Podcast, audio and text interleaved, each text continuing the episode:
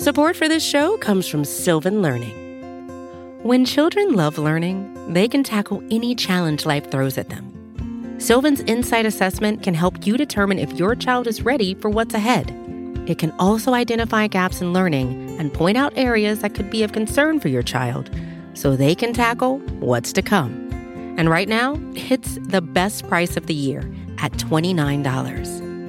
Go to sylvan29.com to learn more and get your child's assessment for only $29. That's S Y L V A N 29.com. Hey everyone, Elie here. Happy Friday. Hope you enjoyed this week's note. As always, I'd love to hear back from you, so please send me your thoughts, questions, or comments to letters at cafe.com.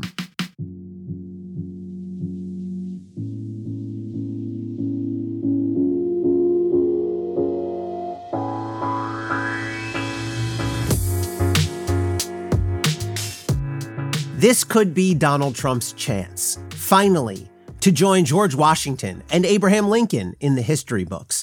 Maybe not quite in the way Trump would have hoped, but it's his big opportunity nonetheless. You see, our two most revered chief executives are among the very few who've ever testified in front of Congress. Now, with the January 6th committee subpoena to Trump, he can do the same. He won't, of course. It didn't take an expert in the law or human psychology or common sense to see immediately that Trump would defy the committee's subpoena. He quickly all but confirmed the same, publicly and predictably denouncing the committee and its effort to procure his testimony in a wild, rambling missive that my CNN colleague John Avlon aptly characterized as, quote, vomit. So where does the committee subpoena to Trump fit in the broader perspective? Let's take a quick spin through American history. A smattering of sitting presidents have in fact testified in Congress. Washington in 1789 about treaties with Native Americans, Lincoln in 1862. Long story short, a draft of a Lincoln speech to Congress leaked to the media. Congress flipped out and accused a Lincoln family member of spilling it, and Lincoln went up to the Hill to tell them it wasn't so. And then there was Woodrow Wilson in 1919, New Jersey's own, on whether to join the League of Nations, hard pass. Most recently, Gerald Ford testified shortly after taking office in 1974 in defense of his decision to pardon Richard Nixon. He'll come up again later, as you might have guessed. We've also seen former presidents testify in Congress, largely about non controversial or ceremonial topics. Most recently, Gerald Ford again in 1983, this time around the bicentennial of the Constitution. But none of these chief executives testified under compulsion of a subpoena. They all testified voluntarily in the legal sense, even if they weren't necessarily thrilled about it. We have, however, seen Congress from time to time subpoena presidents to compel their testimony or other evidence, and that's when the situation gets thornier. In 1848, the House subpoenaed and obtained statements from two former presidents, John Tyler and John Quincy Adams, about alleged misuse of funds by one of their former cabinet members. The House subpoenaed Harry Truman in 1953 during the Red Scare of the Joseph McCarthy era. Truman refused to comply, made a public statement decrying McCarthyism, and Congress backed off. Perhaps most famously, a Senate committee in 1974 subpoenaed Nixon for his secret White House tapes relating to the Watergate scandal. Nixon challenged the subpoena in federal court and he won.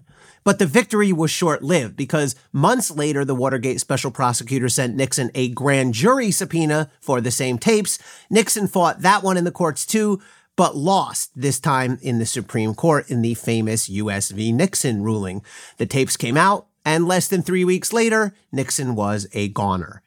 Most recently, in 1998, independent counsel Kenneth Starr issued a grand jury subpoena to Bill Clinton relating to the then president's affair with Monica Lewinsky and the ensuing cover up. Clinton wasn't happy about it, but he agreed to testify under carefully negotiated conditions. Clinton's ensuing testimony left us with an indelible quote that will ring through the history of lawyerly hair splitting. It depends on what the definition of is, is. So now that Trump has been subpoenaed, where will he land on the historical spectrum? We already know Trump won't comply, so the ball's back in the committee's court. If they're serious about compelling his testimony, the committee has two legal avenues. First, the committee can seek an order from a federal judge requiring Trump to comply.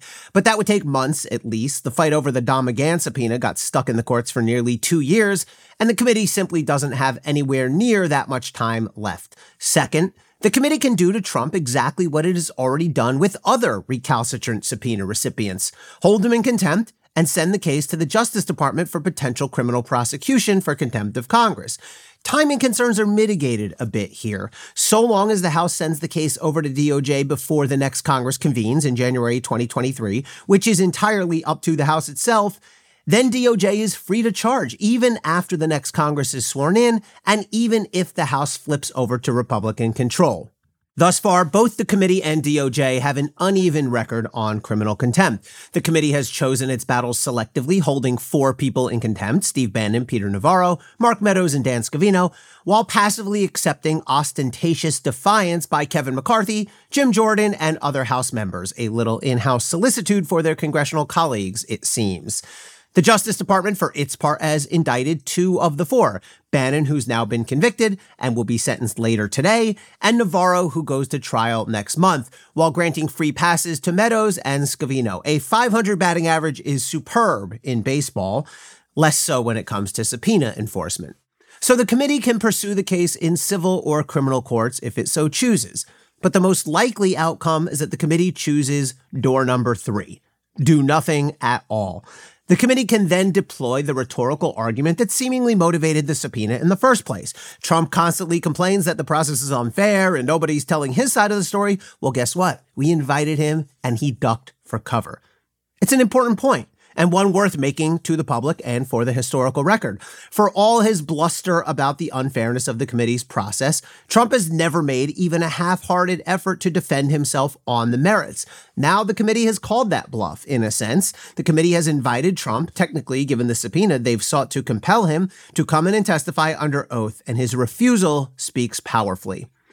When Gerald Ford gave his aforementioned testimony to Congress in 1974, shortly after the Nixon pardon, he explained this quote, I wanted to do all I could to shift our attentions from the pursuit of a fallen president to the pursuit of the urgent needs of a rising nation. End quote. In Ford's view at the time, those two goals, pursuing a fallen president and protecting the broader priorities of the country, were mutually exclusive. Now, two generations later, the committee has made its case that they are one and the same. Stay safe and stay informed, everybody.